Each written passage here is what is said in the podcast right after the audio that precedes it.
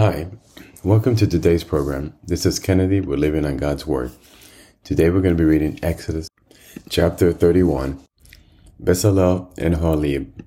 The Lord said to Moses, See, I have chosen Bezalel, son of Uri, the son of Hur, the tribe of Judah, and I have filled him with the Spirit of God, with wisdom, with understanding, with knowledge, and with all kinds of skills, to make artistic designs for working gold, silver, and bronze, to cut and set stones, to work in wood, and to engage in all kinds of craft. Moreover, I have appointed Oholiab, son of Ahisamach, of the tribe of Dan, to help him.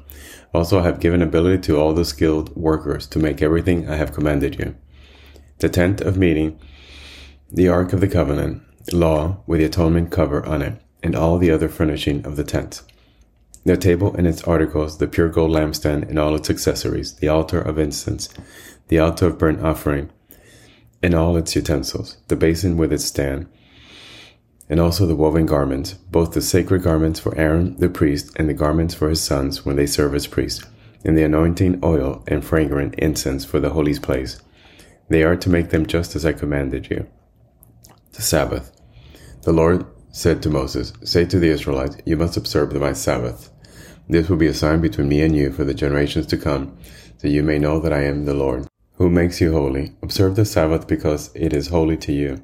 Anyone who desecrates it is to be put to death. Those who do any work on that day must be cut off from their people. For six days work is to be done. But the seventh day is a day of Sabbath rest, holy to the Lord. Whoever does any work on the Sabbath day is to be put to death. The Israelites are to observe the Sabbath, celebrating it for the generations to come as a lasting covenant. It will be a sign between me and the Israelites forever. For in six days the Lord made the heavens and the earth, and on the seventh day he rested and was refreshed. When the Lord finished speaking to Moses on Mount Sinai, he gave him the two tablets of the covenant law, the tablets of stone inscribed by the finger of God. This is the end of Exodus chapter 31. So we see here the commandment uh, that we are to rest, that God wants us to work for six days, but on the, on the seventh day that is to be dedicated to the Lord.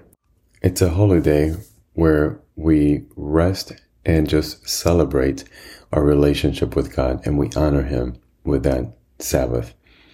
And this is the old covenant. In the new covenant, um, after Jesus rose, there is no requirement that we rest on a seventh day, but we still continue to give God a day of rest where we celebrate our relationship with Him and reflect on what it means to be a Christian in our relationship with God. So let us pray. Father God, thank you so much for your word. Thank you for your wisdom. And we thank you for your guidance. We honor you. We worship you. We celebrate your name.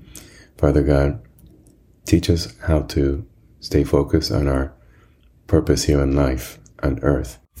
God, we want to honor you. We want to worship you. We want to praise your, your name, your holy name. We are here to fully grow in the Spirit.